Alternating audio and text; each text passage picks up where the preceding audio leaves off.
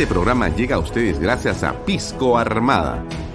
Un pisco de uva quebranta de 44% de volumen y 5 años de guarda. Un verdadero deleite para el paladar más exigente. Cómprelo en bodegarras.com y recuerde, tomar bebidas alcohólicas en exceso es dañino. PBM Plus, alimento para adultos con HMB. Proteínas, vitaminas y minerales con HMB. Vainilla y chocolate, que ayuda a mantener la fuerza de los músculos.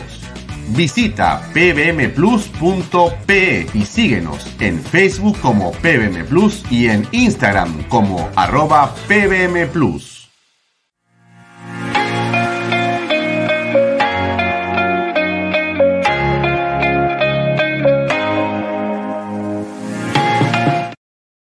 Bienvenido a la familia Sarcleti. Contamos con más de 20 años construyendo momentos especiales en más de 21 establecimientos ubicados en Lima y provincias.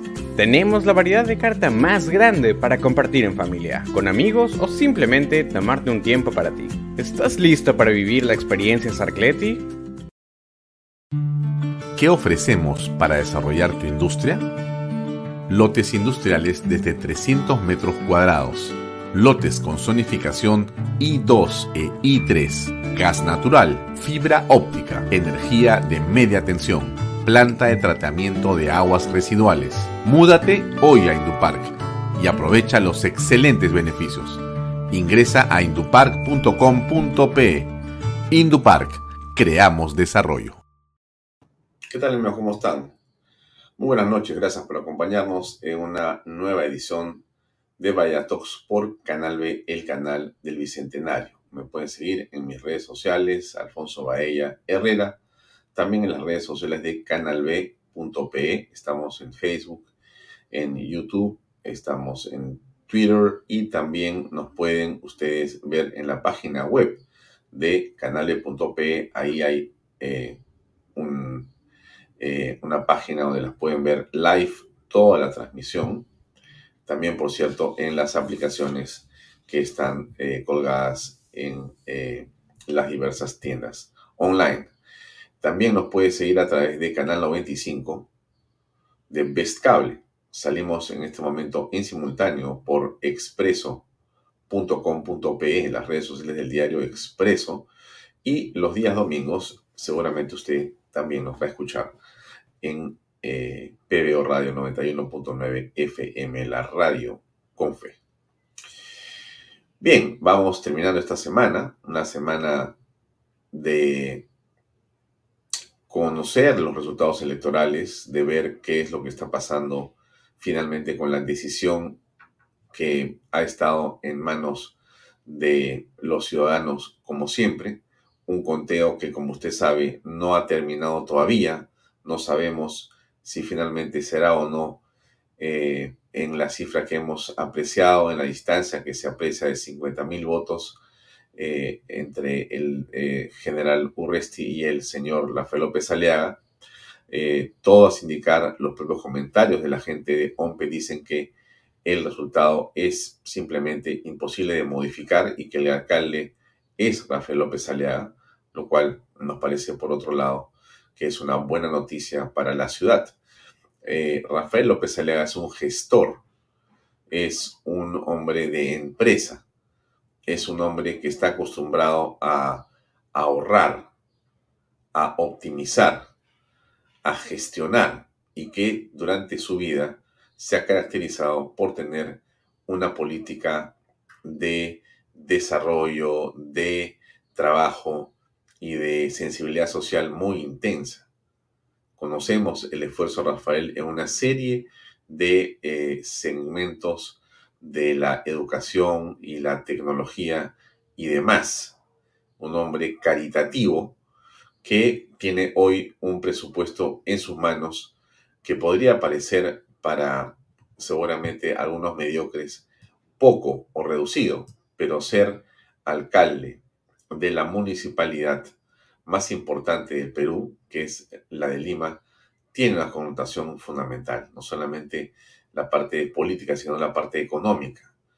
Eh, Rafael lo ha hecho antes, en la época de Luis Castañeda Locio, Rafael consiguió hacer una reingeniería económica y financiera del municipio de Lima y este pudo ser y acceder eh, por la forma en que se replanteó el tema económico dentro del municipio, eh, tener calificaciones óptimas para conseguir préstamos de organismos internacionales. Estamos seguros que en esta oportunidad Rafael utilizará mayor experiencia que es la que ha acumulado, mejores contactos todavía para poder hacer una reingeniería dentro del municipio y conseguir hacer eh, que eh, la comuna limeña sea pasible de recibir créditos internacionales importantes. Esta obra, este trabajo, a nosotros nos parece que es central, central, por una razón muy sencilla.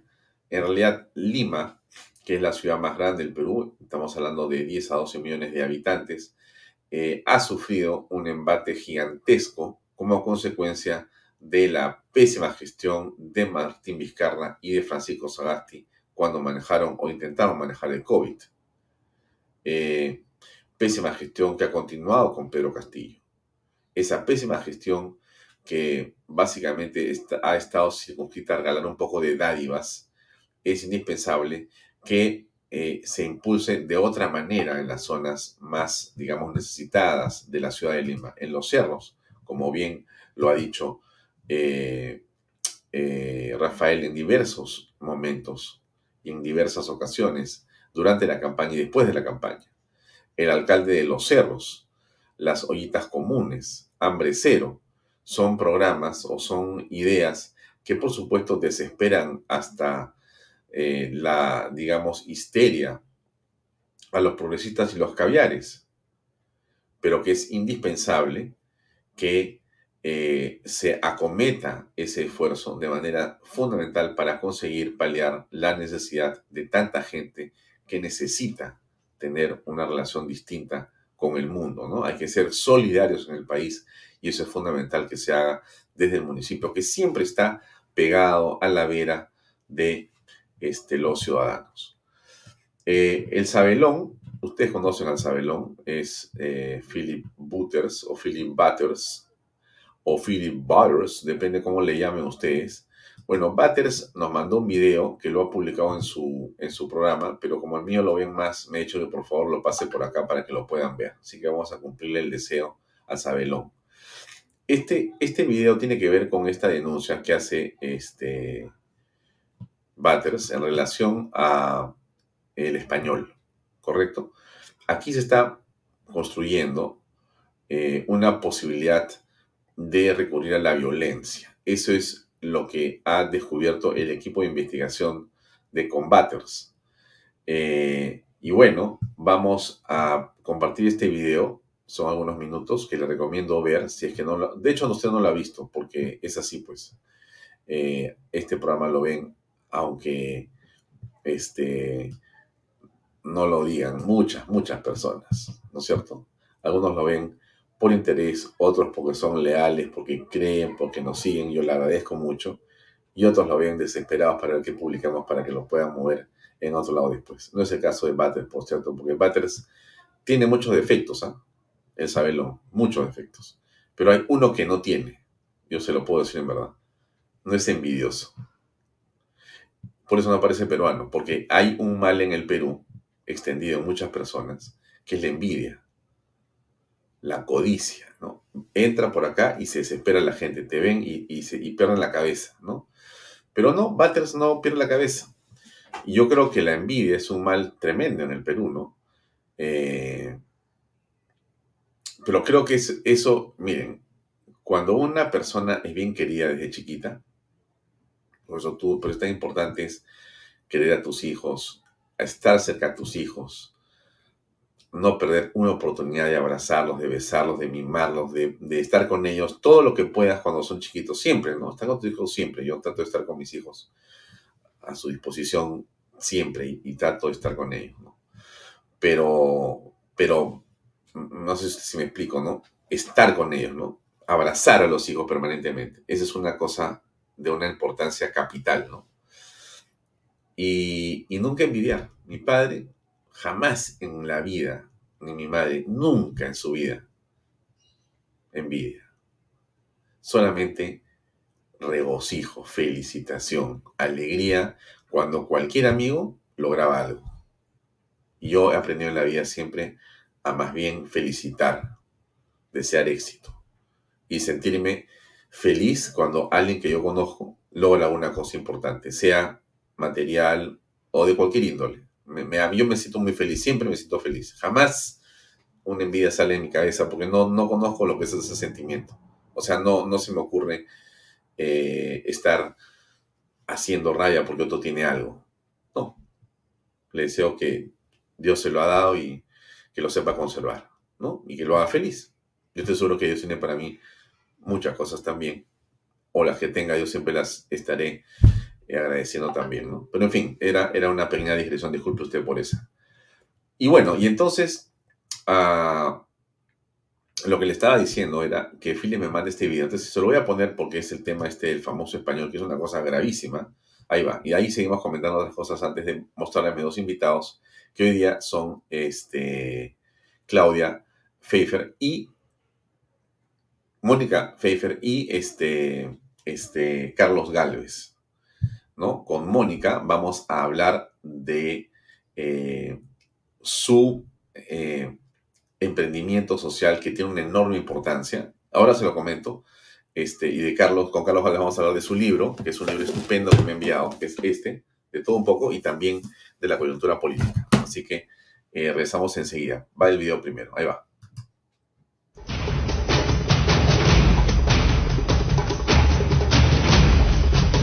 Es un hombre de metro noventa aproximadamente, de mirada taciturna, tez blanca y canas que bien podría pintar para pasar desapercibido.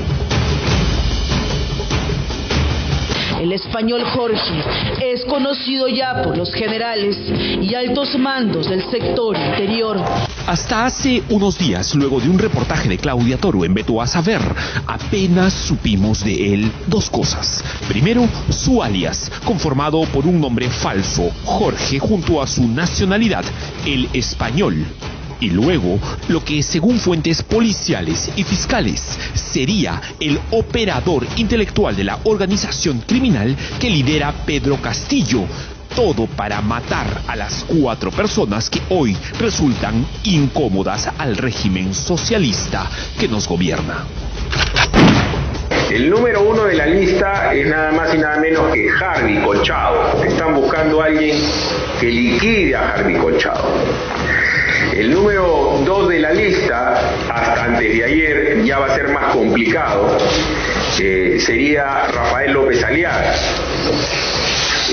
Por supuesto, también quieren atentar contra la vida de un familiar de Marita Barret, no contra ella, sino un familiar muy cercano de Marita Barret. Y el cuarto de la lista sería Philip Butler. ¿Quién es este señor de traza europea y todo indica malos y bastante influyentes modales en torno al alto comando de la Policía Nacional del Perú?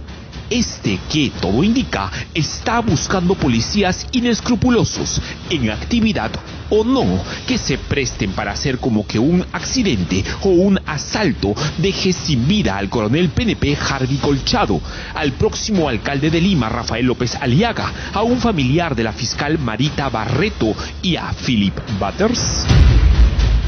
Este apodado el español, a quien nuestras fuentes al revelarnos sus mañas e identidad, no dudaron en catalogarlo como alguien de extrema influencia en generales y coroneles adictos a Perú Libre, ese al que en la Policía Nacional, en secreto, ya conocen como el Montesinito.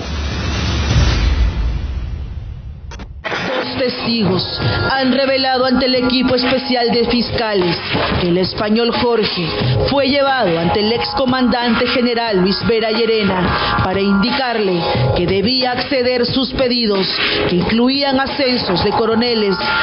El español Jorge coordina además la defensa legal de Pedro Castillo y los ataques contra la fiscal de la Nación, Patricia Benavides. Claudia Toro denunció la existencia de un grupo de asesores de inteligencia en torno a Castillo, entre los cuales destaca un hasta ese momento incógnito Jorge el Español, personaje que hacía pedidos de ascensos de coroneles y que incluso coordinaba la defensa legal de Castillo. Su nombre es Sergio Castellano Martínez. Según nuestras fuentes, es el tal español Jorge, que ni siquiera se llamaría, valga la redundancia, Jorge. Es más bien un sujeto de 49 años nacido en España, asiduo visitante a cierto club de tiro policial y a ciertas canchitas de fulbito en donde altos oficiales PNP lo incluyen en sus pichangas. Un extranjero que desde 2020 a la fecha cuenta con 23 denuncias graves que van desde homicidio simple, robo agravado, extorsión, estafa, abuso de autoridad, usurpación de inmuebles y, además, por atentar contra la integridad física de los que no quieren pensar como él. Un joyón con todos los requisitos para contar con la absoluta confianza de Pedro Castillo, del actual jefe PNP Callao Jorge Luis Castillo y sobre todo del ministro del Interior Willy Huerta. Finalmente, el 2 de octubre de 2022 a horas 19, el suscrito se entrevistó por segunda vez con la fuente humana señalando que el conocido como Jorge o Jorge Fernández o el español sería un empresario que se desplazaría en la camioneta marca BMW modelo X6 color gris con placa de rodaje F9U-296 propietario, según SUNAR, Compañía Inmobiliaria Agrícola de Lima SAC. Nuestras fuentes nos revelaron que sería él el encargado de reclutar agentes al filo de la ley dispuestos a cobrar hasta 300 mil soles por los cuatro trabajitos y que debido a que el equipo especial de apoyo al EFICOP y el EFICOP vienen arreciando sus investigaciones contra el presidente Pedro Castillo Terrones y demás integrantes de su presunta organización criminal, viene captando a personas, efectivos policiales, unidades de maniobra o civiles, sicarios, creando un grupo criminal debidamente financiado por el gobierno a través del conocido como el español, capaz de asesinar a cualquiera, dándole la apariencia de un asalto, robo o accidente para ocultar el verdadero fin de neutralizar las investigaciones del equipo especial de apoyo al EFICO.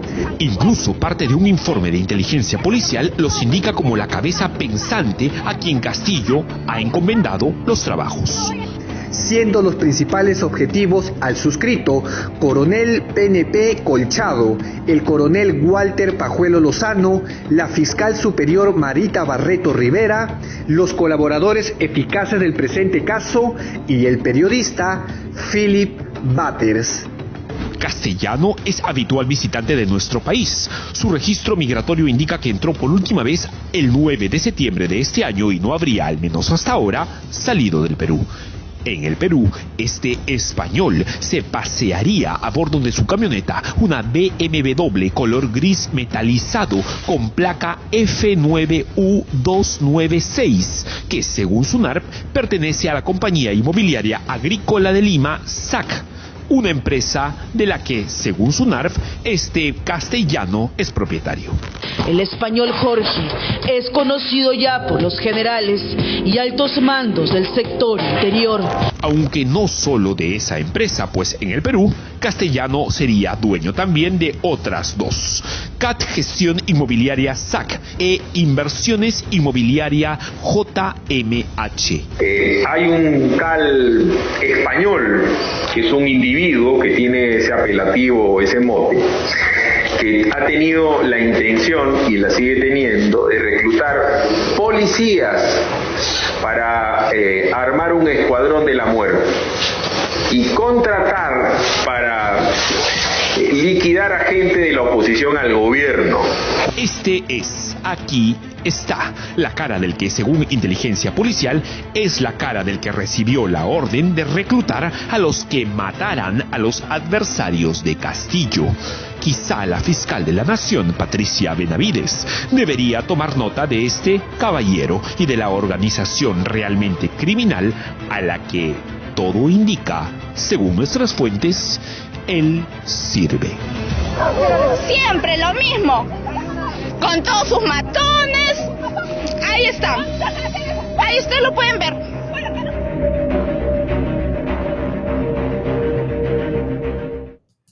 Bueno, esto es lo que eh, ha estado circulando en el programa de Combaters. Y nosotros lo hemos reproducido por la gravedad que tiene, eh, con la autorización, por supuesto, de Combaters, de, de Philip. Y bueno, es un asunto escabroso, ¿no? Complicado, peligrosísimo, si esto fuera a llevarse a cabo.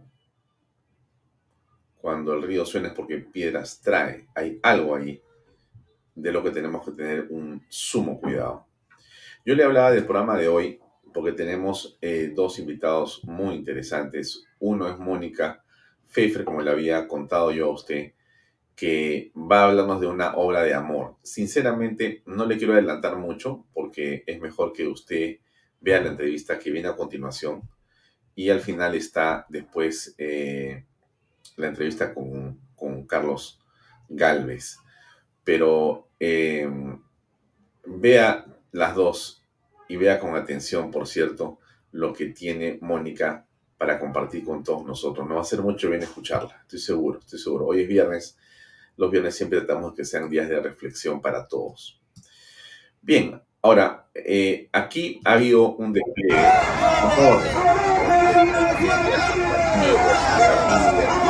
Esto ha sido realmente ayer, usted vio el programa de Facebook Es algo simplemente lo que ha pasado. Ha sido gigantesco. Inconmensurable. Hablan de 250 haya sido 20 o 30 cuadras de personas así como usted ve. Así.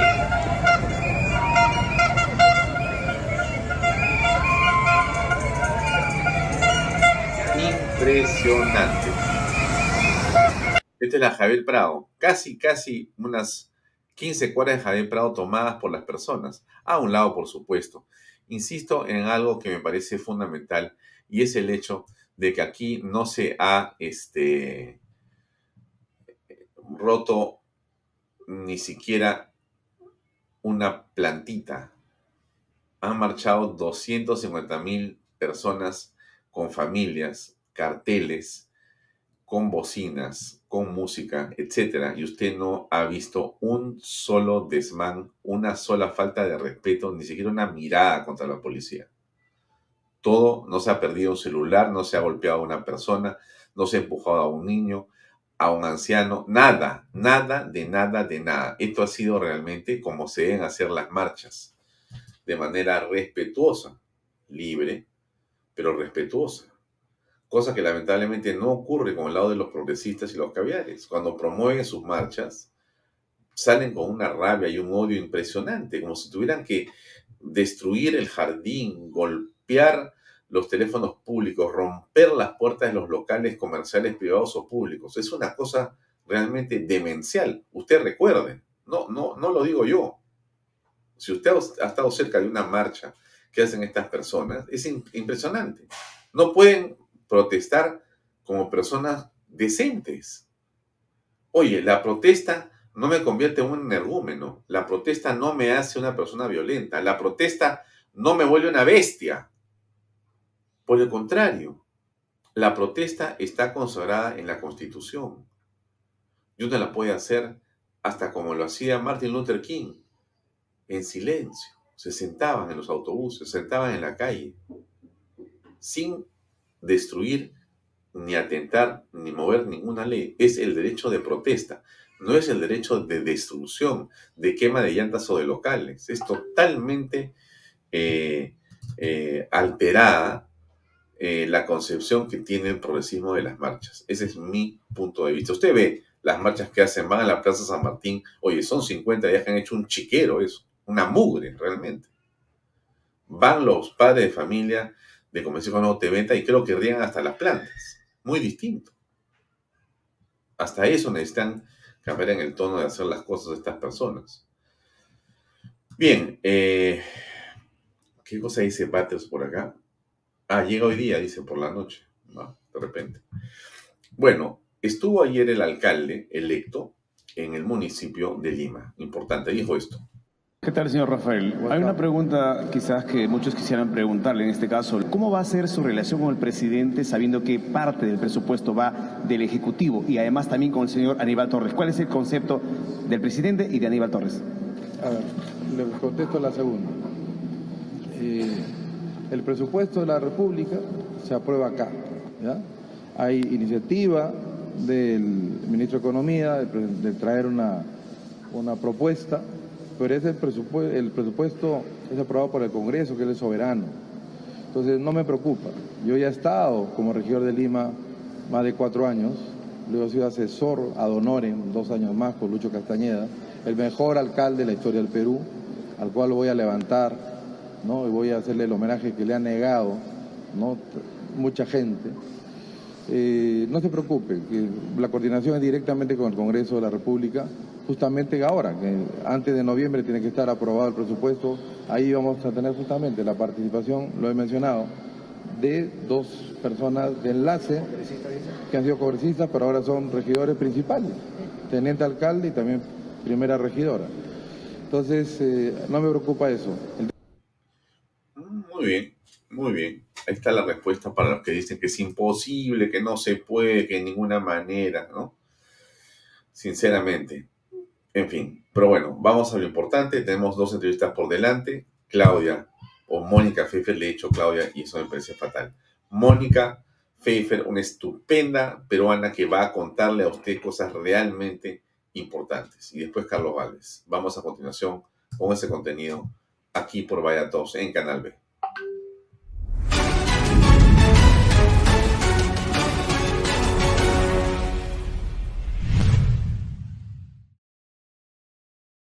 Este programa llega a ustedes gracias a Pisco Armada. Un pisco de uva quebranta de 44% de volumen y 5 años de guarda. Un verdadero deleite para el paladar más exigente. Cómprelo en bodegarras.com y recuerde, tomar bebidas alcohólicas en exceso es dañino. PBM Plus, alimento para adultos con HMB proteínas, vitaminas y minerales con HMB. Vainilla y chocolate, que ayuda a mantener la fuerza de los músculos. Visita pbmplus.pe y síguenos en Facebook como PBM Plus y en Instagram como arroba PBM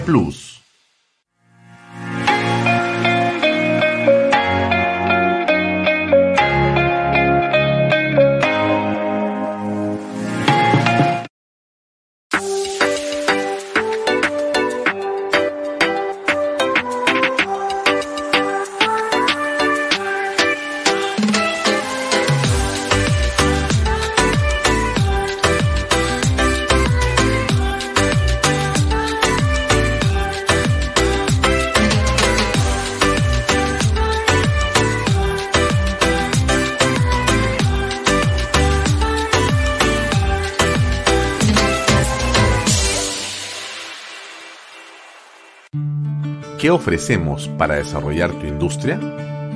Lotes industriales desde 300 metros cuadrados. Lotes con zonificación I2 e I3. Gas natural, fibra óptica, energía de media tensión, planta de tratamiento de aguas residuales. Múdate hoy a Indupark y aprovecha los excelentes beneficios. Ingresa a indupark.com.pe. Indupark, creamos desarrollo. Bien amigos, la solidaridad es un eh, sentimiento, es una condición, es una actitud en la vida que tiene enormes, enormes resultados. En realidad el ser humano es capaz de hacer obras fantásticas, sobreponerse a cualquier situación cuando existe en el fondo un sentido claro de la trascendencia y la realidad. Seguramente usted ha escuchado en algún momento lo que es eh, un hospice. Este es un término que tiene que ver con los cuidados de hospicio que se brindan a las personas con una enfermedad terminal cuyo especialista, cuyos médicos, cuyos, digamos, encargados de esa persona de una enfermedad terminal dicen que tiene seguramente ya muy poco tiempo de vida. Dos meses, tres meses, seis meses. Y lo que hay que darle, sin duda, es la mejor calidad de vida posible. Eh, hablamos de cuidados paliativos, que no son otra cosa que mejorar justamente la condición en que está ese paciente eh, y también en que se encuentran esas familias. Como usted se imagina, si usted ha, tenido o conoce de alguna persona o familiar cercano amigo que esté en una condición de una enfermedad terminal, eh, los costos, el manejo mismo del contexto, de las circunstancias, son sumamente complejos, únicos, dolorosos, muy difíciles de pasar y requieren, por cierto, un enorme grupo de especialistas y en, algunos casos un presupuesto que es interminable, interminable y que en realidad, para ser sinceros, mucha gente no está dispuesta ni tiene cómo afrontar esta circunstancia. Entonces llegó a nuestra, a nuestra mesa, llegó a nuestra, digamos, eh, página y a nuestra información el esfuerzo que viene haciendo eh, Cuyana. Cuyana, así es. Que es un hospice. Eso es. Es esto que les estoy poniendo aquí es una página web. Es K-H-U-Y-A-N-A, Cuyana, casacuyana.org.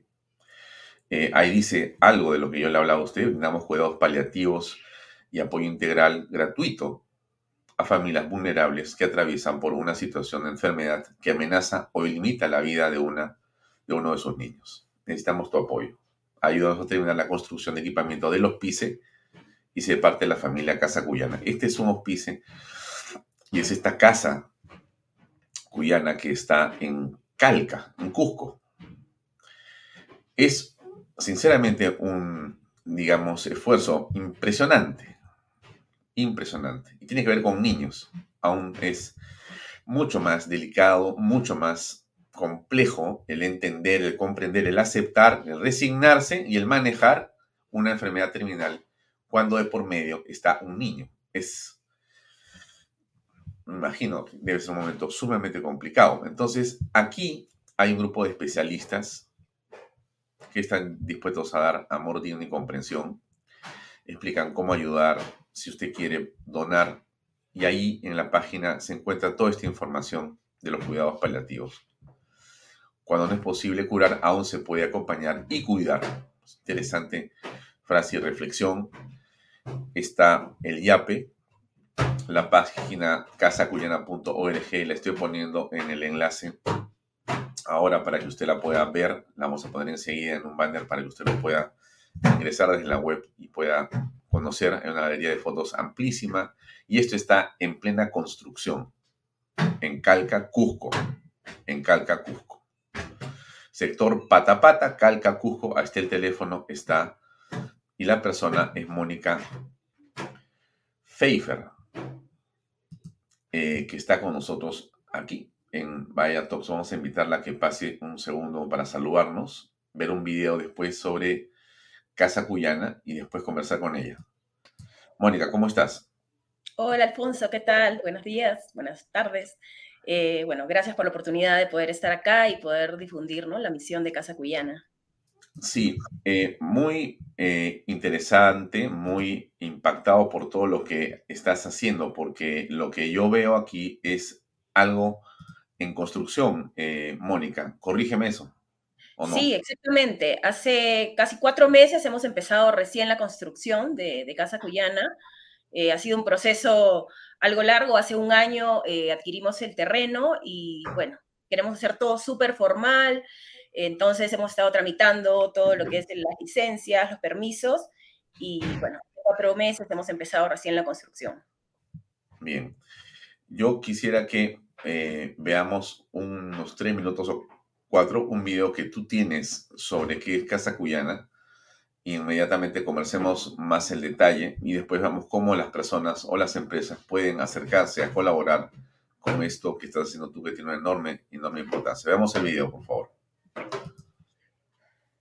Alto de la cordillera de los Andes del sur del Perú, en un lugar llamado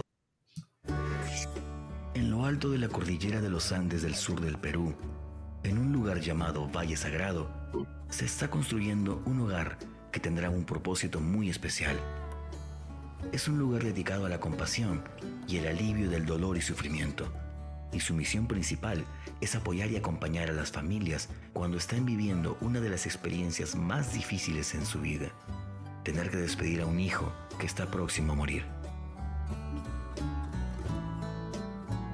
Cuando se diagnostica a un niño con una enfermedad que ya no es tratable médicamente, los hospitales prefieren enviarlos a casa para que pasen la última etapa de su vida con su familia. Estas familias no cuentan con los recursos mínimos en casa para brindarle al niño los cuidados y el confort necesarios para transitar dignamente esta etapa final de su vida. La Asociación Casa Cuyana está construyendo el primer hospice pediátrico en Perú, un lugar para brindar cuidado, apoyo profesional y acompañamiento amoroso a familias de bajos recursos que tienen un hijo con una enfermedad crónica o incurable. Este servicio será ofrecido de forma totalmente gratuita. El equipo profesional de Casa Cuyana abordará las necesidades físicas, emocionales, psicológicas, sociales y espirituales de cada niño y su familia honramos y respetamos las tradiciones culturales y las opciones de cuidado de cada familia. Los niños podrán compartir tiempo de calidad con las personas que más quieren. Mi nombre es Mónica Pfeiffer y este proyecto ha sido mi sueño durante muchos años. Anteriormente administré en Lima un hogar temporal para niños con enfermedades complejas que debían permanecer cerca del hospital para su tratamiento y apoyo médico. Ahí fui testigo de la real necesidad de brindar mucho apoyo a las familias y a los niños cuando el diagnóstico se vuelve incurable. Las familias más pobres viven alejadas de las ciudades, en la sierra o selva del Perú, y ellos no cuentan con los recursos mínimos o el espacio adecuado para brindar al niño el bienestar y confort que todos merecemos al momento de nuestra partida. Muchos de estos niños ni siquiera cuentan con una cama propia en su casa la familia puede llegar a aceptar que el niño está próximo a fallecer, pero lo que de ninguna manera pueden soportar es verlo sufrir. Tener la oportunidad de despedirte de tus seres queridos sin dolor físico, acompañado, con soporte emocional, es un regalo, es una bendición no solo para quien va a partir, sino también para la familia que lo despide. Necesitamos de tu apoyo para poder completar la construcción de Casa Cuyana y poder empezar a ofrecer estos servicios que muchas familias necesitan en estos momentos tan desafiantes y difíciles como potencialmente hermosos.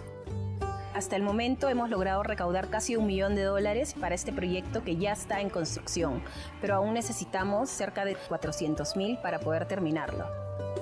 Con tu apoyo podremos completar nuestra misión. Gracias.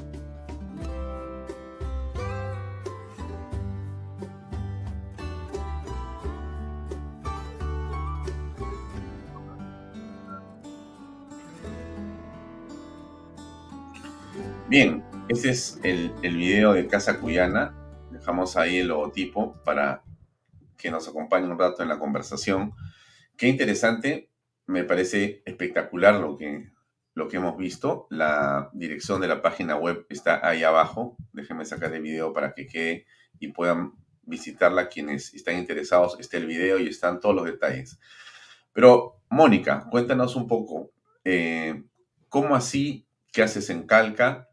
¿Cómo conseguiste el millón de dólares? Impresionante de que puedas conseguir un dinero como eso en circunstancias tan complejas, porque me imagino que lo, ha, lo has hecho, ha ocurrido esto, creo que en la mitad de la pandemia, no sé, cuéntanos tú. Todo esto me parece impresionante. Cuéntanos los detalles. A ver, bueno, yo te cuento, yo soy comunicadora y durante varios años trabajé en producción de televisión. Y bueno, ahí empecé a, como a cuestionarme, a esta búsqueda, ¿no? De, de sentido, de lo que hago realmente está impactando. Entonces, bueno, gracias a, uno de los últimos trabajos que estuve en televisión, em, pude, bueno, conocer algunos casos de, de, niños con enfermedades, ¿no? enfermedades graves. Entonces supe que por ahí, por ahí iba lo mío. Pero bueno, eh, busqué alguna ONG, algo con, donde, donde poder trabajar, donde poder apoyar en esto. Y no encontré, entonces, bueno, ya en necesidad de, de buscar un trabajo, tuve la oportunidad de ingresar a la Embajada de Estados Unidos, al, al Departamento de Comunicaciones, pero estando ahí entré al grupo de voluntarios y ahí, bueno, se, se, apoyaban muchos proyectos sociales y uno de ellos, a mí justo fue algo que yo buscaba, ¿no? Era un hogar para personas que venían de provincia a Lima, bueno, que iban a Lima para tratamiento de cáncer. Y en ese hogar, bueno, les daban, ¿no? El alojamiento, la comida, entonces, bueno, me quedé ahí como voluntaria. Y bueno, estando ahí, eh, escuché sobre, me contaron, ¿no? Sobre la existencia de la Casa Ronald McDonald, que es una organización que está, bueno, en más de 40 países, hay más de 350 casas, y justamente eso hace, ¿no? Es un hogar lejos del hogar y que, brinda alojamiento y todo el soporte mientras dure el tratamiento del niño. Entonces me encantó, empecé a averiguar y bueno, tras un proceso largo y muchas sincronías muy lindas, eh, vino la fundación a Perú y yo empecé a dirigirla y estuve ahí seis años trabajando como, como directora de, una, de la primera casa. Y bueno, ahí justamente tuve este acercamiento, ¿no? Esta, el conocer ya casos reales de familias de provincia que tenían que trasladarse a Lima. Y bueno, el tema acá es que hay mucha centralización, entonces nuestros principales hospitales para atender temas complejos como el cáncer están en Lima. Entonces estas familias al trasladarse a Lima, eh, bueno, lo, lo que ocurre es que la detección temprana no es algo que, pasa en, las provincias, entonces los niños llegaban con la enfermedad muy avanzada, eh, las familias no tenían los recursos para permanecer en Lima durante un largo tiempo, entonces todo esto eh, hacía que el 80% de los niños que, que llegaba a Lima, con, sobre todo con leucemia, con cáncer, eh, terminaba falleciendo, ¿no? en, en, países como Estados Unidos, Europa, el 80% de los niños se salva pero acá no estaba ocurriendo eso, ¿no? Entonces, sí, me tocó acompañar a, muchas familias cuando, bueno, los médicos les decían, ya no hay nada que hacer, ¿no? Llévelo a casa, que, tenga calidad de vida. Entonces, ahí, bueno, fueron muchísimos casos. Alfonso, de verdad, fue, fue muy duro porque siempre teníamos la, la, expectativa, la ilusión que cuando llegara una familia, que el niño siguiera su tratamiento, se salvara y regresara feliz a su casa, ¿no? Eso era como una utopía, en verdad, porque no estaba ocurriendo eso.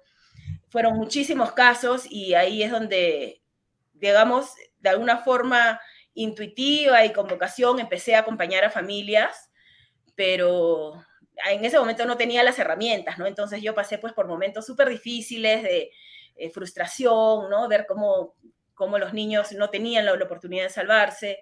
Entonces, eh, y acompañé a muchos justamente al final de vida, ¿no? Y cuando les tocaba fallecer en el hospital era algo muy, muy impersonal, frío, muchas veces un familiar nomás estaba ahí, la mamá y los niños decían, quiero regresar a, a, mi casa, en la selva, ¿no? En la sierra, quiero ver a mis animalitos, a mis hermanos, y no tenían esa, esa oportunidad porque los papás preferían que se quedaran en, en, el hospital, los médicos también decían mejor acá, en muchos casos sí decían, no, ya que vaya a casa, y, y era muy difícil para los padres porque era como, me estoy llevando a mi niño y están diciendo que va a fallecer y qué va a pasar si es que sufre dolor, yo qué voy a hacer, era un miedo a, enfrentar eso, ¿no? Entonces ahí fue donde empecé a averiguar y, vi que existían estos, este proyecto hermoso que son los hospices. Eh, definitivamente, bueno, en nuestro país no, no hay ninguno. Empecé a un poco averiguar y, a nivel Latinoamérica hay, este, para niños, hay dos en Guatemala y uno que recién van a abrir en, en Chile y dije, algún día quiero hacer esto. Eh, ese proyecto es algo que, me, que me, o sea, me lo puse así como alguna meta a largo plazo en ese momento, ¿no? Y bueno, en el 2018 dejé Lima para mudarme a Cusco. Y eso, bueno, es otra parte de, mi historia también. Eh, conocí a mi esposo, él quería que nos vayamos a vivir a Estados Unidos, él es, él es americano, y yo definitivamente no quería dejar el Perú, decía, mi misión está acá. Entonces Lima, él un poco que lo asfixiaba y y de verdad me costó mucho, pero dejé la casa Ronald y decidí mudarme a un lugar con más naturaleza, ¿no? Con, como, como era algo que en verdad los dos queríamos. Y nos mudamos a Cusco, al Valle Sagrado, en ese entonces a Urubamba. Y bueno, empecé a hacer voluntariados acá en diferentes lugares, entré a trabajar en una asociación para niños también. Y cuando llegó la pandemia fue algo que me movió mucho, ¿no? Porque, bueno, ya empecé a trabajar desde casa, entonces eh, ya podía organizar mejor mis tiempos y, y sí, pues me acordé de esa misión. En realidad nunca lo había olvidado, pero era como, oye, tú prometiste hacer esto, ¿no? Definitivamente no tenía los medios para hacerlo, pero decidí empezar a yo prepararme. Entonces me metí a algunos cursos de acompañamiento al final de la vida, me metí a un curso de cuidados paliativos, que no fue nada fácil porque era dirigido a médicos, ¿no? Pero yo quería tener el, conocimiento y, este, y empecé a estudiar tanatología. Entonces dije, ya, debo empezar por lo que puedo hacer ahora, yo prepararme, ¿no? Entonces, como que todo conspiró de una manera muy linda porque yo empecé a prepararme, ni bien empezó la pandemia, empecé a estudiar en abril del 2020 y em, como en octubre de ese año me llamó una persona, una persona que yo conocía de Lima eh, y que, bueno, había apoyado diferentes, todos los proyectos en los que yo había estado y me dijo, ¿no? Este, que había, que había estado pensando en que quería dejar un legado y bueno, yo en algún momento le había contado este proyecto, este sueño, y me dijo, quiero que lo hagamos. Yo en ese momento era como, ¿sabes de qué, de qué se trata? Eh, y, bueno, o sea, ¿cuánto involucra, no? Y me dijo, bueno, veámoslo. Entonces ahí empecé a, a, ver presupuestos, a ver presupuestos, porque era construirlo de la nada, ¿no? No existe uno así. Entonces empezamos a buscar terrenos y, y le dije, bueno, para empezar al menos entre el terreno y empezar la construcción, se requiere esta cantidad de plata, ¿no? Que era casi un millón de dólares. Y me dijo, bueno, hagámoslo, es, un legado, quiero que, quiero que tú lo dirijas, confío totalmente en mí, entonces ya, yo ahí dije, me tengo que dedicar de lleno a esto, ¿no? Entonces, bueno, ahí eh, registré la, la fundación Casa, eh, Casa Cuyana el año pasado y en julio del año pasado encontramos el terreno. Luego de cuatro o cinco meses de búsqueda, encontramos el terreno el terreno ideal acá en Calca, entonces yo dejé Urubamba y me mudé a Calca, que es en el mismo Valle Sagrado, como a media hora de Pisac. Y bueno, el trámite de, las licencias sí fue bastante complicado porque acá, bueno, entra hasta el Ministerio de Cultura por el tema de, arqueología, ¿no? Entonces, pero ya hemos hecho cada paso. Ante SUNAT también estamos registrados como una entidad perceptora de donaciones, o sea, todo formal. Me, me interesó mucho que las bases sean súper sólidas para luego poder, poder recibir, ¿no? Apoyo de, de empresas. Ahora, ahora, una pregunta, este, Mónica. De la sostenibilidad de Casa Cuyana depende de donaciones. Absolutamente, sí. O sea, de hecho. Bien eh, complejo, ¿ah? bien duro, bien complejo de hacer. Y es complejo, y mira, te digo, Alfonso, muchas personas me han dicho cómo has empezado si es que no tenías los fondos para terminar de construir o para equipar o para funcionar, ¿no? El mantenimiento luego. Pero la verdad es que sentí que era el momento, sí lo pensé mucho y, este, nada, me queda confiar y, sí tengo la experiencia en hacer recaudación de fondos, ¿no? Trabajando en la Casa Ronald McDonald, en esa asociación que trabajé acá previamente. Eh, Digamos que tú, conoces eh, el corazón solidario de los peruanos. Eso es cierto, o sea, yo te digo, yo he tenido experiencias muy lindas, igual para abrir la, casa Ronald McDonald, era, bueno, nos daban un seed grant, ¿no? Un, dinero inicial, pero luego era toda recaudación, hemos hecho eventos, y, era hermoso, de verdad, a veces llegaban personas que mm, se habían enterado, habían escuchado, y llegaban a aportar, a donar, y, era lindo cuando decían, gracias por la oportunidad, ¿no? Entonces, yo siento que hay mucho de eso, hay gente que, que puede y quiere dar, y simplemente necesita que, que se le dé la oportunidad, ¿no? Que se le pida o que se le diga, eh, esta organización es confiable, puedes estar seguro de que tu donación va a ir al 100% para lo que es el objetivo. Mm, Entonces, Ahora, una pregunta, Mónica, este, ¿tú recibes donaciones eh, en efectivo, en especies, de personas naturales, de personas, de empresas también? ¿Cómo es? Bueno, hasta el momento, este, este gran donante es el que, quiere mantenerse incógnito. Eh, es, es, quien ha financiado todo, o sea, prácticamente, o sea, todo lo que hemos hecho hasta el momento ha sido con eso. Y bueno, eso va a alcanzar hasta enero, digamos, diciembre, enero, que vamos a terminar todo el casco, toda la estructura. Mira, tenemos un terreno de 3.200 metros y la edificación va a tener más o menos 1.000 metros cuadrados, ¿no? Van a ser 10 habitaciones familiares, eh, va a haber sala de hidroterapia, el comedor, salas de juegos, biblioteca, este, un lugar de, conexión, de meditación. Entonces, eh, son más o menos mil metros cuadrados de edificación y vamos a, llegar, o sea, con los fondos que tenemos, vamos a llegar a toda la, lo que le llaman la obra gris, ¿no? El casco.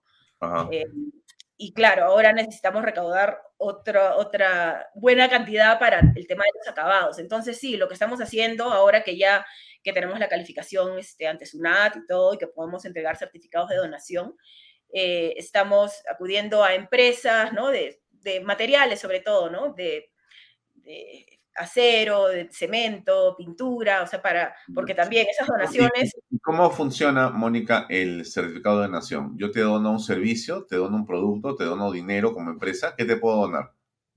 Cualquier cosa, servicio o, este, o, dinero, y nosotros entregamos un certificado de, donación con valor contable, entonces nos, nos, emiten como una factura con valor cero, pero con la, la, valorización de lo que cuesta, ¿no? O del dinero que están donando y nosotros les entregamos un certificado de donación, que es con nuestro código como, que estamos certificados, y eso sirve a la empresa para deducción de impuestos, ¿no? Entonces, eh, digamos, es un ganar-ganar. Sí, me parece muy interesante. Bueno, eh, ¿qué, qué, qué, obra tan este, notable. Eh, tú me dices que en diciembre se acaba tu combustible, como, como diríamos, y que a partir de ahí este, solamente Dios será el que se apiade como siempre, de las buenas obras. Por eso ahora está, es que estamos empezando la, la recaudación, ¿no? O sea, hace un par de semanas hemos lanzado nuestra página web, nuestro video, este, y estamos totalmente formales, entonces, eh, sí, porque no quisiéramos parar, ¿no?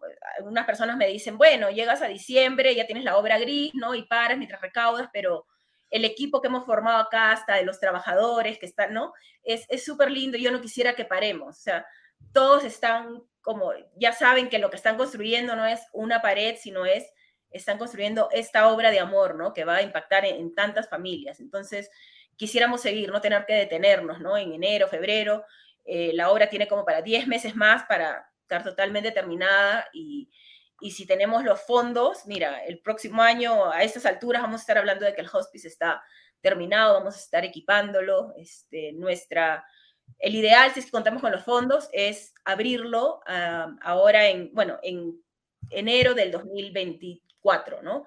Que es este, ya cuando esté equipado completamente. Y bueno, desde ya estamos eh, visitando los hospitales de Cusco, eh, como contando qué es lo que estamos haciendo para que sepan que, va a existir esa alternativa gratuita para, para familias que, ¿no? que les digan que sus niños eh, ya, digamos, la, la, medicina ya no puede, no puede salvarlos, ¿no?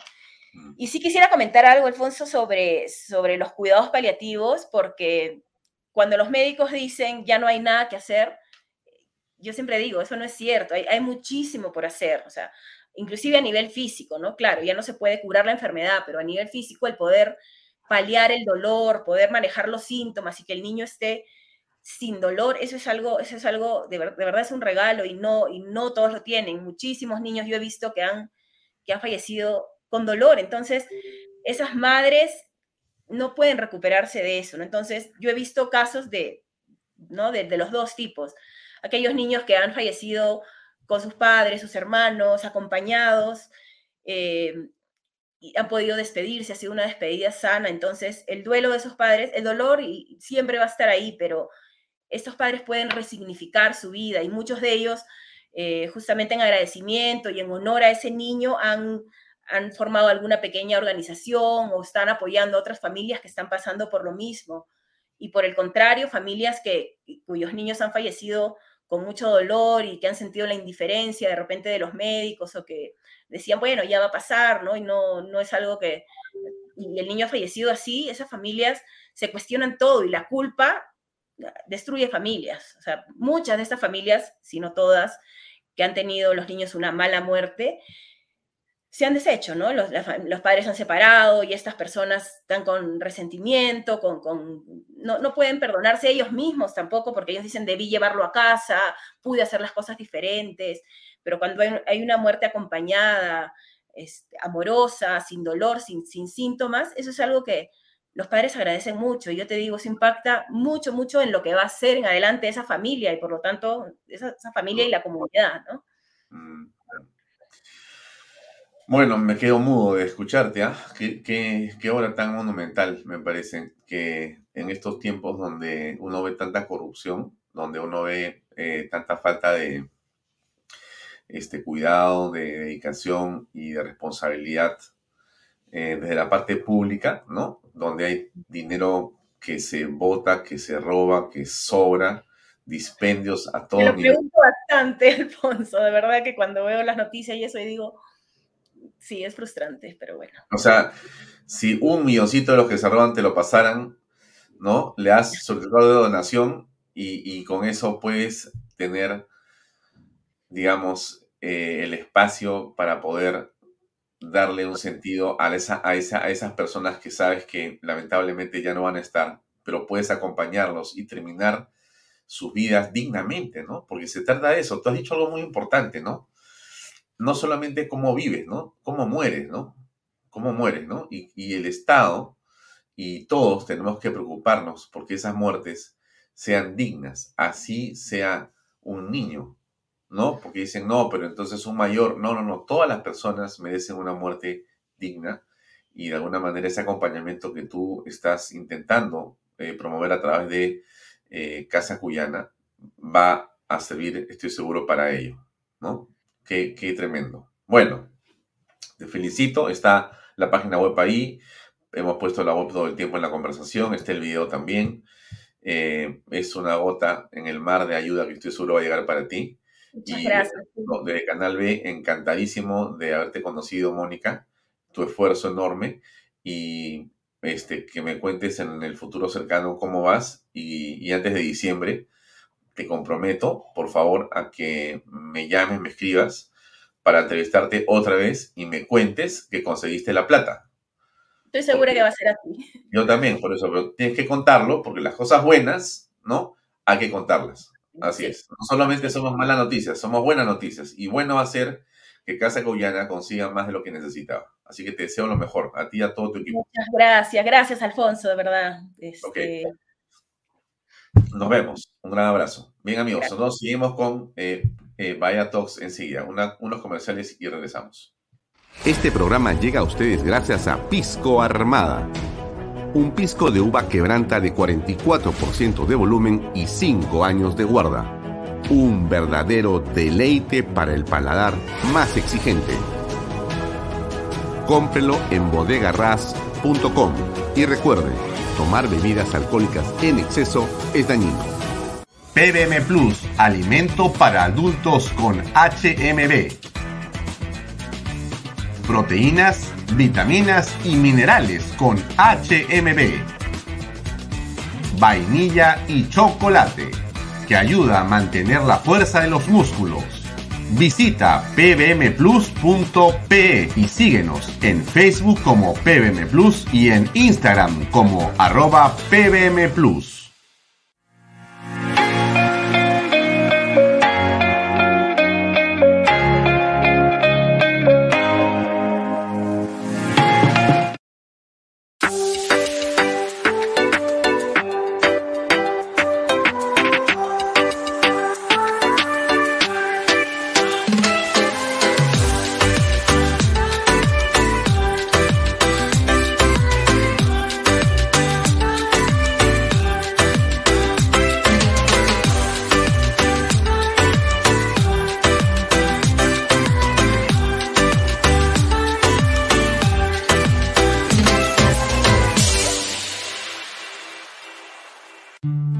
¿Qué ofrecemos para desarrollar tu industria?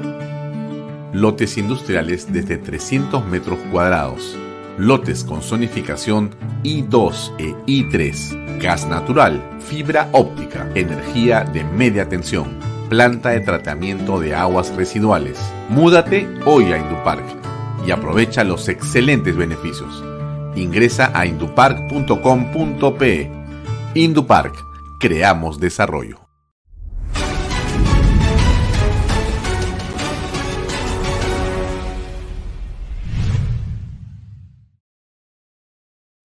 Carlos, ¿cómo estás? Gracias por acompañarnos. Hola, Alfonso. Gracias por tu gentil invitación, como siempre. Primero esto. Se llama De todo un poco. El autor es Carlos Ernesto Galvez Pinillos, que nos acompaña esta, esta noche en Bahía Talks. Eh, este es un libro realmente, te envidio que hayas tenido la dedicación, el cuidado de editar un libro con tus artículos, porque uno escribe cosas y las deja ahí. Tú has tenido esa sabiduría que conversamos con varias personas de haberte tomado el tiempo de, bueno, por lo menos estructurarlos, tomarlos y tenerlos, porque si no, en realidad, pues, en pocas palabras, para decirlo en, crudo, se van a perder. Pero aquí están ahí. Y eso es algo muy, pero muy valioso. Te felicito, realmente. Es una obra estupenda esta. No sé si está a la venta, pero por lo menos eh, yo que leo algunos de tus artículos cuando me los envías, eh, acá hay muchos de ellos eh, y tratan sobre diversos temas que son interesantes leer o releer para recordar o para lamentarnos de que las cosas que dicen acá que no deben ocurrir, siguen ocurriendo después de años. Y eso es algo que por último a uno dice, pues Dios mío, ¿no? Este, parece que no avanzáramos, ¿no? Pero qué buena la, la, edición, qué bueno el, estupendo el libro. Te agradezco mucho por habermelo este, regalado. Y si alguien lo quiere tener, ¿cómo hace? Ah? Para saber. Bien fácil, mira, eh, justamente te agradezco la, la, introducción y la explicación.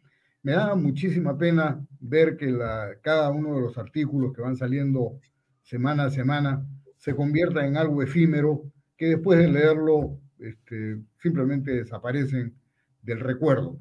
Y entonces dije, mira, voy a, ponerlo todo junto y editarlo para obsequiárselo a mis amigos, a mis familiares, y que tenga este, las ideas, porque hay muchos de los artículos han significado o han representado una investigación, un trabajo bastante más profundo que simplemente una cuestión imaginativa.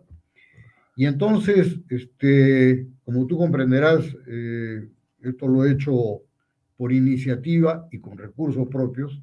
Este, por lo tanto, en papel y para cuidar el medio ambiente, este, no son muchos ejemplares. Son 500, eh, acá. Son 500 ejemplares. Y entonces no están a la venta, pero en paralelo a la presentación del libro, lo he colgado inmediatamente en internet, así es que quien tenga curiosidad puede entrar a Google, poner de todo un poco Carlos Galvez, y ahí le va a salir la versión en PDF, que la puede leer electrónicamente, o si quiere imprimirla, bueno, la podría imprimir. Pero eso es, es eh, de acceso libre, no hay costo alguno. Eh, ahí está. Bueno, te, felicito porque es, me parece, un logro muy importante para este debate en, el que las ideas son fundamentales. Y como tú dices, algunos de los artículos que tú has escrito no son solamente opiniones, sino son eh, contrastes, son investigaciones, eh, te has tomado el cuidado de encontrar la cifra para que sea parte de tu argumento, ¿no?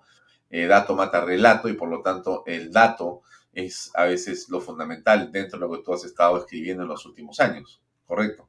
Sí, mira, eh, por ejemplo, eh, antes de, la entrevista justamente revisaba el libro y en la página 86 hay un artículo que escribí en febrero del año 2020 que es el sur peruano y el Valle del Tambo. y mira tú, hoy día estamos viviendo una vez más la letanía del Valle del Sí, no vas a, es impresionante lo que dices tú, increíble. ¿Cómo es posible que después de tanto tiempo regresamos exactamente a lo mismo? Porque esto es lo que está pasando el día de hoy y, si, si alguien no nos cree, pues voy a poner el diario El Comercio, eh, eh, la edición del día de hoy, eh, donde está el titular que voy a compartir con ustedes un segundo para que vean que estamos hablando nada más y nada menos que de Queyabeco. ¿No? Mm, sí, exactamente. Ya, ahí está. Queyabeco a la espera, a la espera, esto es una locura ya. ya. Queyabeco a la espera de la respuesta del Ejecutivo. Se acentúa, se evalúa resolución de la ANA, la Autoridad Nacional del Agua. Situación, el gobierno deberá responder en una semana si revierte el permiso de uso de agua. La situación ya genera mensajes negativos a la inversión. O sea, ¿tu artículo es de qué año? De febrero del año 2020. Y lo escribí a propósito de las protestas en el Valle del Tambo por el proyecto Tía María. Este, pero esto mismo aplica a Queyabeco, que fíjate, eh, eh, es muy interesante, que Yabeco ha tomado aguas del río Titire, que justamente lo explico aquí en este artículo, es un, es un río que pasa eh, a lo largo de 44 geysers, ¿no? Este, que tienen, que emanan aguas con temperaturas que van hasta los 91 grados centígrados y que tienen contenidos de boro de hasta 48 miligramos por litro, de litio 28 miligramos por litro, este, eh, y además tienen cantidades importantes de arsénico. Lo gracioso es que esas aguas no son adecuadas ni para consumo humano ni para ser utilizadas en, riego agrario. Al punto que los eh, eh, productores del Valle del Tambo que reclaman el libre uso de esas aguas, están en estos momentos produciendo arroz que tiene cuatro veces el contenido de, de, ¿cómo se llama?, de arsénico que el que es admitido internacionalmente en el arroz y en, eh, ¿cómo se llama?, y en las aceitunas tiene ocho veces el límite máximo de arsénico. Tú comprenderás que eso no es comercializable en ninguna parte del mundo. Eso es como vender pues carne de cerdo con triquina o carne de res con tuberculosis, ¿no? Y así lo expresaba en el artículo. Este, sin embargo, eh, en estos momentos, que Yabeco, que está tomando estas aguas contaminadas del río Titire, ha hecho una presa en Vizcachas para reemplazar y, y, ¿cómo se llama? Tratar las aguas del río Titire y reservarse el 10% de esas aguas ahora le quieren poner cortapisas después de que le dieron los permisos precisamente porque estaba aumentando los, canal, los caudales perdón, de agua fresca para el, para el Valle del Tambo. Mira si no es una mezquindad. Sí, increíble. Ahora, es lo que se llama la estrategia del engaño, pues.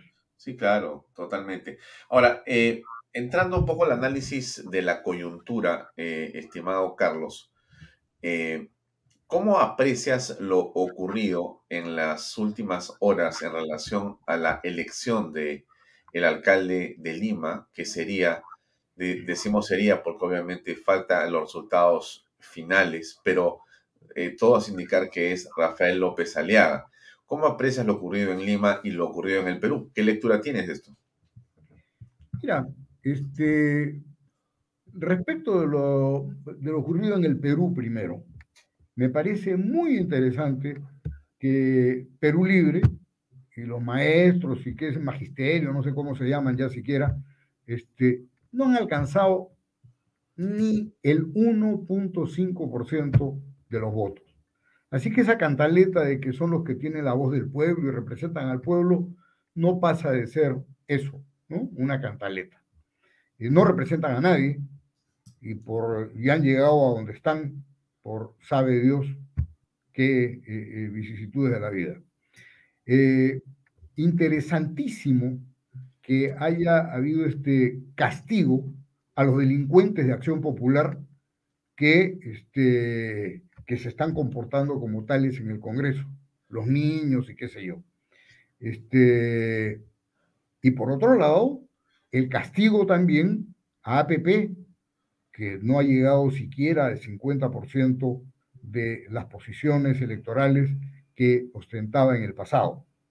Este, claro, en la libertad ha sido elegido plata como cancha, ¿no? Este, supongo que habrá hecho una inversión importante este, para llegar ahí. Pero este, eso, es, eso es muy interesante. Muy negativo el hecho que las poquísimas posiciones de alcaldía que ha logrado la gente cercana a Perú Libre, estén precisamente en las zonas mineras y con gran oposición. O sea, el corredor minero básicamente es extremista, algo así. Sí, algo así, algo así, ¿no? Eh, esos son distritos que no sé por qué existen, porque sus recaudaciones fiscales no alcanzan siquiera para financiar el presupuesto burocrático de la, de la municipalidad. Pero, en fin, pues de esas locuras tenemos. Bueno, existen, existen para oponerse a la mina y vivir de eso, seguro. Exactamente, exactamente, exactamente. Por eso es que yo no entendí nunca por qué este señor Acuña quería crear el distrito este ahí en Trujillo, ¿no? De Alto Trujillo. Alto Trujillo.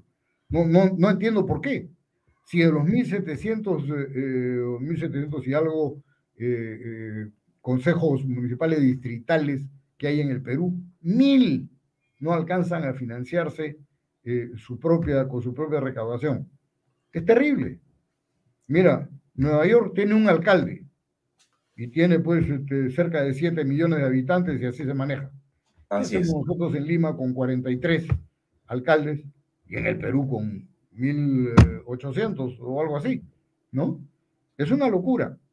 Ahora, buenísimo que haya ganado y ojalá que se ratifique este Rafael López Aliaga. Me da mucha pena, me da mucha pena que, la gente de Avanza País no haya tenido eh, eh, la grandeza de este, retirar su, su candidatura y, dejar, como ha hecho este, Fuerza Popular, este, de competir por una posición donde había que apuntalar la posición de, un alcalde que represente eh, las ideas centrales. Esa es una lección. Creo yo que se tiene que trabajar en conjunto por una persona que pueda aglutinar mejor y representar las ideas que quienes creemos en la democracia, en la república y, este, y, en, la, y en la libertad podamos este, eh, trabajar hacia el futuro, ¿no? Claro, pero da la impresión que Avanza País no entendió la lección del 2021.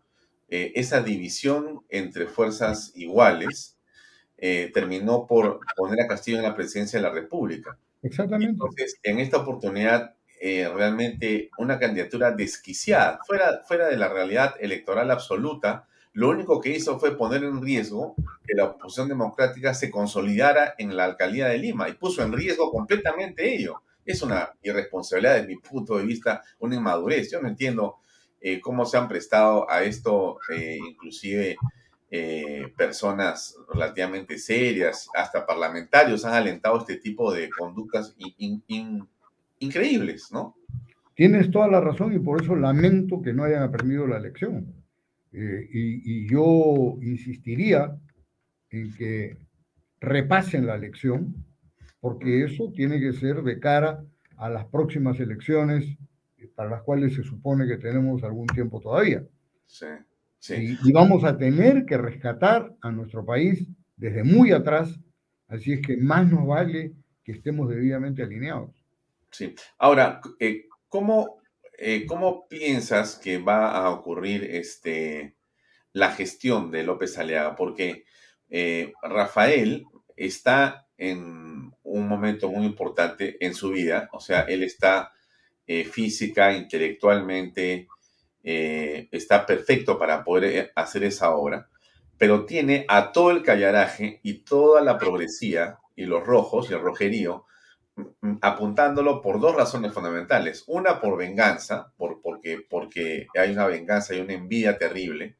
Eh, el último alcalde ha sido no, digamos, Muñoz, que casi lamentablemente no se le vio eh, presente en Lima, sino Villarán, ¿no? Que hizo un barbaridad y media, ¿no es cierto? Porque eh, Laura Castañeda es fastuosa y Laura Castañeda, este, este, Rafael ha dicho que la va a poner en el nivel que corresponde, una obra fabulosa de Castañeda Lozo.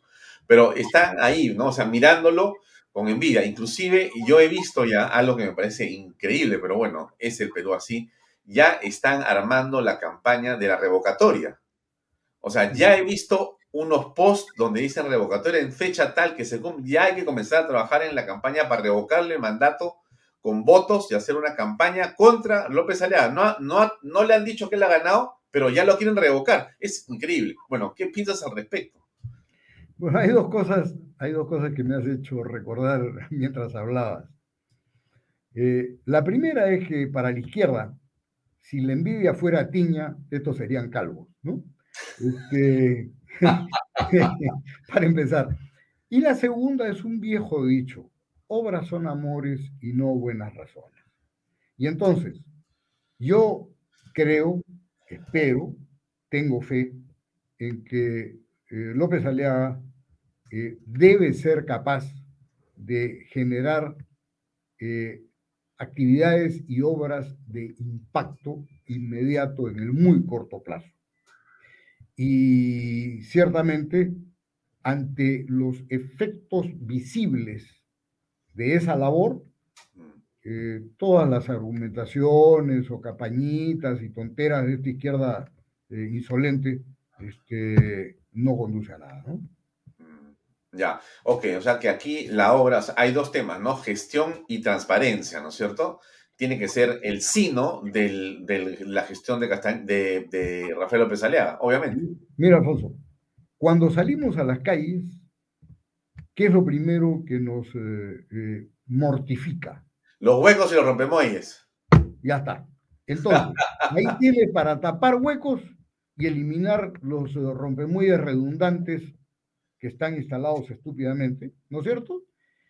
Y ya con eso vas a generar una sensación de alivio, de baja de tensiones. A todos nos eh, desagrada muchísimo estar pasando por los huecos cuando cada a, medio metro le han puesto un montón de asfalto en este en rompemuelles. Eso hasta el flujo lo cambia. Esa estupidez de poner a 30 kilómetros por hora, hasta en las avenidas han puesto 30 kilómetros por hora. Las bicicletas van más rápido que los autos, ¿no? Entonces, este, eso no obedece a ninguna norma internacional. Tú comprenderás que en el Perú no somos pues este, iluminados y esas normas han sido estudiadas en Europa, en Estados Unidos y tienen sus prácticas. Cuando tú tienes, tú lo has visto, en los colegios tienes tantos kilómetros por hora, tantas millas por hora, de lunes a viernes entre tal hora y tal hora. Porque así es, hasta entre tal hora y tal hora. No se le ocurre a nadie decir que aunque sábado y domingo tenga que estar a 20 kilómetros por hora en la zona escolar. Este, cosas como esas hacen funcionar la ciudad. Todo, esta es una ciudad de rompemuyes mentales y de huecos mentales. La segunda tarea que tiene que, acometer muy rápidamente es eh, empezar a generar sensación de seguridad que no solamente se da por estas cosas que no tengas que estar detenido en una esquina tontamente, que tengas una mejor iluminación y eso lo tendrá que trabajar eh, con, con, las compañías correspondientes de distribución de luz.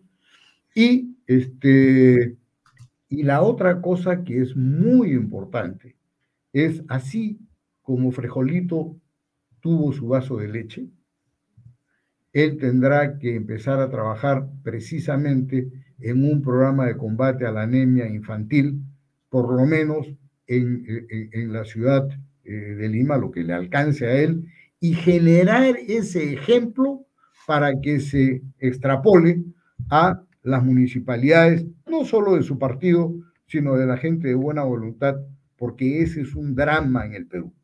Acá nosotros estamos generando ciudadanos que lamentablemente no se han alimentado de chiquitos, han tenido graves problemas de anemia y por eso es que no comprenden y votan por quienes votan. ¿Por, qué crees, que Castillo y Antauro se van a Puno, a Cusco, a Madre de Dios? O sea, lugares que tienen hasta el día de hoy 70% de anemia. Esa gente no entiende nada.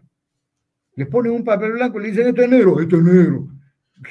Este, así están, ¿no?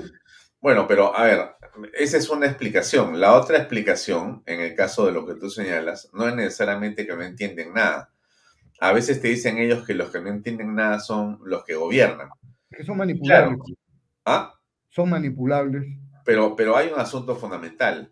Este, claro, si yo viviera en Juliaca, por más que coma bien, estaría en contra del gobierno, porque, perdóname, este, Castillo es un inepto. Vizcarra ha sido un inepto, Sagasta ha sido un inepto, pero Pablo ha sido un inepto, sí, ha sido un inepto. O sea que, o sea que si tú miras, dices, oh, yo, yo también quiero, este, no sé, escindirme del Perú, yo quiero así mi república eh, de lo que fuere, pero yo, yo, si aparecen Antauro, bueno, de repente Antauro la hace, porque todos los que me han dicho no la han hecho. Y este tendrá pues unas ideas locas, de repente se están ideas locas para que la cosa camine. O sea, lo que te quiero decir es, no existe, no existe eh, aún eh, un planteamiento sobre qué hacer con la provincia en el país. Es decir, cómo integrarnos realmente. Y el caso de Puno, tú conoces Puno perfectamente, Carlos. Ese es otro país, maestro. estamos desconectados de esa realidad. Así es, así es. Y ¿Qué hacer? esa es la principal razón para que, por ejemplo, solamente se pueda acceder a puestos de elección política a través de partidos de alcance nacional. Porque esas agrupaciones eh, regionales en realidad no apuntan a resolver problemas este, eh, efectivos, sino son eh, bribones que están buscando acceder al presupuesto fiscal. Por eso es que tienes la cantidad de gobernadores regionales y alcaldes o procesados o presos y la cantidad de dinero que se defalca son 25 mil millones de soles al año. Con 25 mil millones al año, ¿te imaginas la cantidad de, colegios que se hubieran hecho, de hospitales que estarían funcionando, de, de niños bien alimentados? Totalmente. E, eso, eso pues no, no hay derecho. Y claro, lo que ha ocurrido es que esos gobernadores o alcaldes han llegado hasta Palacio de Gobierno. Y la lógica que están manejando es esa, la del delincuente provincial. Eso es. Bien, ahora, eh, saliendo del tema eh, que estábamos entrando a, a ver el, el, asunto de Antauro, regresamos al presidente Castillo. Eh, Aquí ha estado la OEA en una este, asamblea que ha costado algunos cientos de miles de dólares, yo creo que millones, pero ha costado bastante plata al erario nacional. Eh, solamente en pasajes eh, se han gastado creo que 100 mil dólares para el señor eh, jefe de la OEA y su, y su séquito, entre otros gastos que están saliendo en los medios en las últimas horas. Pero ha, ha, ocurrido un movimiento paralelo que es Con mis hijos no te metas y otras marchas adicionales realmente con una, digamos, masividad impresionante. Impresionante. Me he quedado sorprendido de la cantidad de gente que ha salido a plantar una posición contraria a que la OEA traía al Perú. ¿Qué opinas al respecto? Mira, yo me encontré con esa marcha ayer al mediodía o en la tarde, este, y era una marcha que iba desde el centro de convenciones por la vía expresa de Javier Prado hasta eh, la Vía Expresa Paseo de la República. O sea, era una marcha muy numerosa. La verdad es que los felicito. Han tenido una gran este, acogida. Eh, me parece muy bien que defiendan sus ideas y, y me parece absurdo que no solamente el Estado esté acogiendo estas ideas trasnochadas, sino que se hayan atrevido a utilizar niños para este, defender o propugnar este, ideas LGTBIQ, porque ya, y no sé qué significan tantas letras, ¿ah? pero, este, pero eso es pues una, una vergüenza, ¿no? Eh, a mí me podrán decir que soy retrógrado, seguramente, pero, y respeto, ¿cómo se llama? A todos los que... ¿Y, por qué te van a decir retrógrado? Explícame. Bueno, como salió este señor, señor, señora Susel Paredes, este, por ejemplo, eh, a protestar porque había un letrero que el sexo era cuestión de biología y no de ideología, ¿no? Y dijo que eso era una falta de respeto. Entonces seguramente yo estoy faltando el respeto en este momento. ¿no? Bueno, pero a ver, tú te referías a esta otra imagen que es eh, el coro de LGTB en lugar de vestidos de ponchos rojo y blanco con la bandera peruana. Si estamos en el Perú y queremos dar un mensaje de peruanidad, nosotros lo que tenemos que proponer es precisamente eso, el amor por el Perú. Estos niños tienen que ser inculcados en el amor por el Perú. Si no, será muy fácil pretender desmembrar, ¿no? Generar diferencias. Allí, hasta en los colores se están generando diferencias. Este, cuando antes estaban todos de rojo y blanco. Impresionante, ¿no? Impresionante. Este, pero tú no consideras que la OEA está aquí básicamente para lavar la cara al presidente, para ser su eh, caja de resonancia y prácticamente convertirse en sus operadores políticos internacionales cuando lo que sucederá, y parece imposible de detener, que la fiscal presente en su informe y su acusación eh, ya frente al Congreso, ya una cuestión de Estado, frente a lo que pasa con el presidente, él no le quede otra que más bien eh, invocar la Carta latinoamericana, ver si se va a Venezuela o a Nicaragua o a Cuba o a donde sea? Mira, ahí tuve la oportunidad de ver, seguramente la has visto tú también, una entrevista que le hacían a este señor Almagro, que defendía la calidad de eh, estadista de Hugo Chávez, ¿no? Un individuo que se ha atrevido a hablar en esos términos simplemente este, no merece mi respeto. ¿Quién secunda eso desde acá? Harold Forsyth. A Harold Forsyth, por los años que tengo, lo conozco de que él estaba en la Academia Diplomática. Y la verdad es que su actitud oportunista y de arribista no ha cambiado para nada. Es la misma desde que él tenía 20 y algo años, ¿no? Así es que no me sorprende que esté con el primero que le ofrezca un mendrugo de pan, ¿no? Este, y, bueno, me, sorprendió cuando el señor Landa, a quien yo creía que por el hecho de haber estado en el Tribunal Constitucional era un hombre más equilibrado, resulta que esté también secundando estas ideas al primero que le extiende la posibilidad de un ingreso económico después de su jubilación. Ah, me gustaría conocer tu opinión sobre una foto que ha circulado en las redes sociales y que es esta que estamos apreciando. Es una foto que está publicado ya en todos los medios digitales.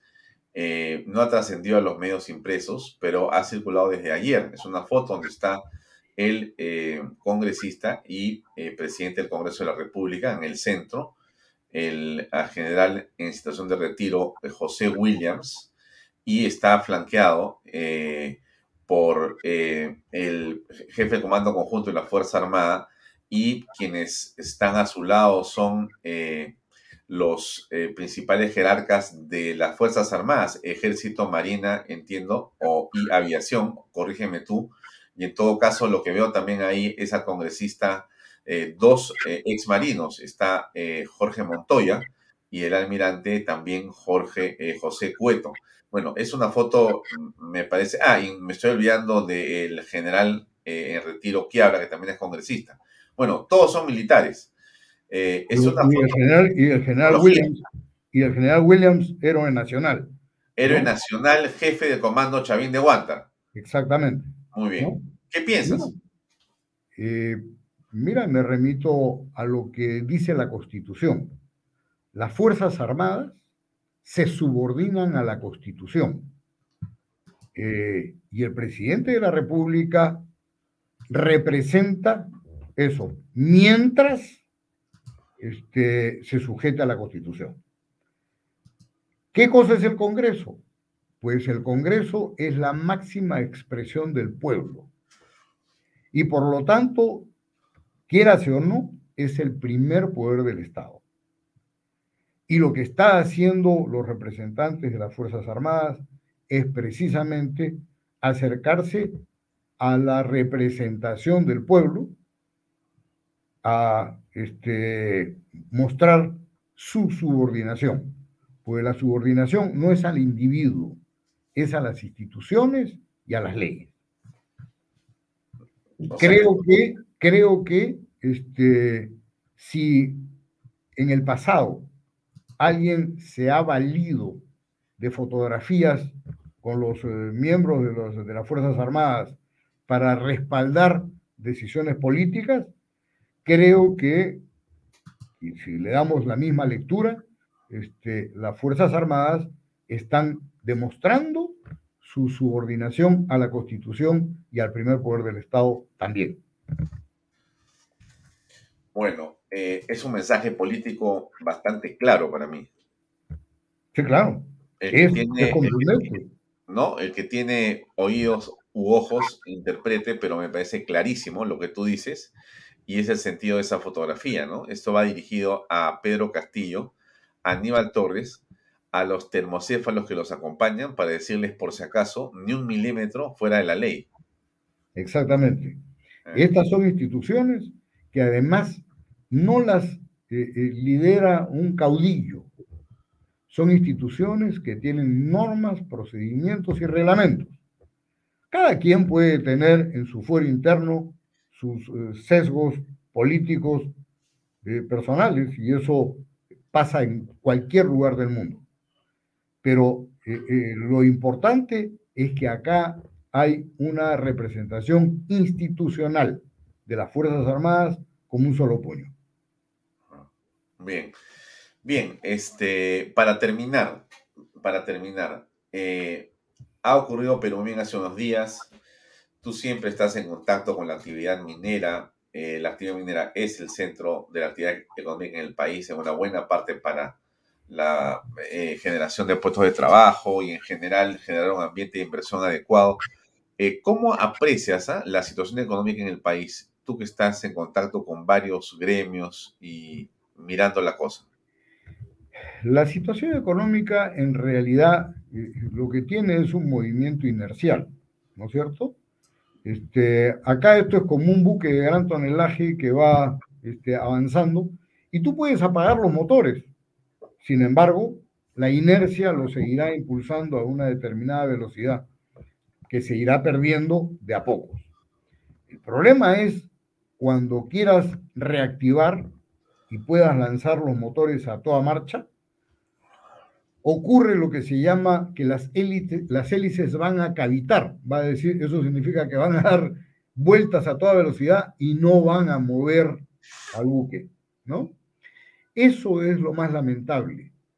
Desde la época del año 2012, en que Humala eh, comenzó con su eh, eh, agua sí oro no, dejó que se plante conga, luego, ¿cómo se llama? Vino PPK, bueno, sí, pues vino PPK, este, no, hizo, no hizo gran cosa, entró Vizcarra, este, se vendió a los, eh, a los alcaldes eh, y gobiernos regionales este, eh, en el pasado y dejó que caiga Tía María. Y luego, este, ahora, este señor Castillo, ¿no? que por más que vayan y den mensajes, este, mira tú, el, viernes de la semana pasada ha estado el primer ministro leyendo básicamente el, la publicación de Claudia Cooper eh, que se llama Minería y Equilibrio Económico, ¿no? Este, haciendo lo suyo, eh, parece un mensaje positivo. Sin embargo, este, mira, no pasa ni una semana y ya están poniendo en tela de juicio un proyecto emblemático que se ha llevado a cabo con toda pulcritud, con cuidado de todas las normas sociales, con participación activa hasta del gobierno eh, británico, este, precisamente para cautelar que las relaciones socioambientales sean muy cuidadosas. Y a pesar de eso, terminado el proyecto, lo primero que hacen es, le quieren jalar la alfombra y quitarle la cuota de agua que se la han creado ellos, porque al construir la presa de, de, de este, para entregar agua fresca, el poner una planta de tratamiento para las aguas contaminadas naturalmente del río Titire y poder entregarle un caudal inexistente al Valle del Tambo para reservarse a ellos un 10%, hasta un 10% de esas aguas, este, hoy día le quieran quitar esa, esa oportunidad. Hubieran sido claros. Si son capaces de sostener su palabra, no le hubieran dado permiso de principio, se hubieran ahorrado 5.500 millones de dólares y esa gente se hubiese quedado sin ningún trabajo. De una vez, seamos claros. Si quieren estar con taparrabo, ya pues. Bien, eh, terminamos, mi estimado, se acaba el tiempo. Gracias por acompañarnos, Carlos. Nuevamente el libro, muchas gracias. Lo pueden encontrar de todo un poco. Carlos Galvez en internet, ya lo encontré yo, así que es fácil de buscar y lo pueden leer ahí en PDF con mucho gusto, creo, me imagino. Es estupendo para recordar y analizar lo que has escrito. Espero que sí, siempre lleva mi carga hepática, pero... muy bien, muy bien. muchas gracias por la invitación. Gracias, Carlos. ¿ah? Un gran abrazo. Un gran abrazo. Gracias. Buenas noches. Bien amigos, eso es todo por hoy. Gracias por acompañarnos. Esta es una edición más de Vaya Talks. Hoy es viernes. Les eh, invito a que sigan la, a continuación el programa eh, Unidos por la Esperanza con el Padre Gaspar. El día domingo en la mañana a las 8 y cuarto la misa con el Padre Gaspar. A las 5 de la tarde nos pueden escuchar por radio, PBO 91.9 FM, hasta las 12 de la noche. Y también a las 5 de la tarde en las redes sociales nos pueden ustedes eh, ver todos los clips, los principales momentos de eh, Canal B durante la semana. Así que les agradezco mucho por su tiempo. Gracias por habernos acompañado. Nos vemos el día lunes, Dios mediante, a través siempre de la señal de Canal B, el canal del Bicentenario. Buenas noches. Este programa llega a ustedes gracias a Pisco Armada. Un pisco de uva quebranta de 44% de volumen y 5 años de guarda. Un verdadero deleite para el paladar más exigente cómprelo en bodegarras.com. Y recuerde, tomar bebidas alcohólicas en exceso es dañino. PBM Plus, alimento para adultos con HMB. Proteínas, vitaminas y minerales con HMB. Vainilla y chocolate, que ayuda a mantener la fuerza de los músculos Visita pbmplus.pe y síguenos en Facebook como PBM Plus y en Instagram como arroba PBM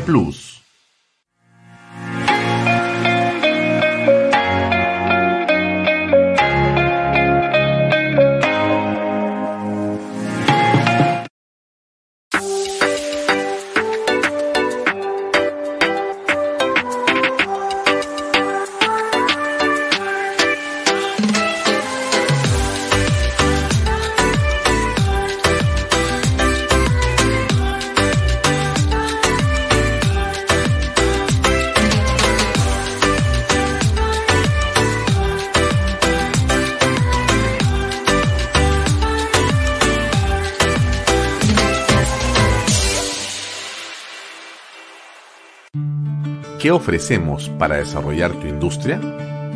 Lotes industriales desde 300 metros cuadrados.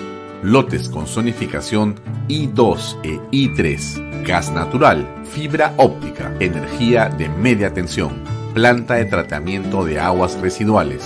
Múdate hoy a Indupark y aprovecha los excelentes beneficios. Ingresa a indupark.com.pe. Indupark, creamos desarrollo.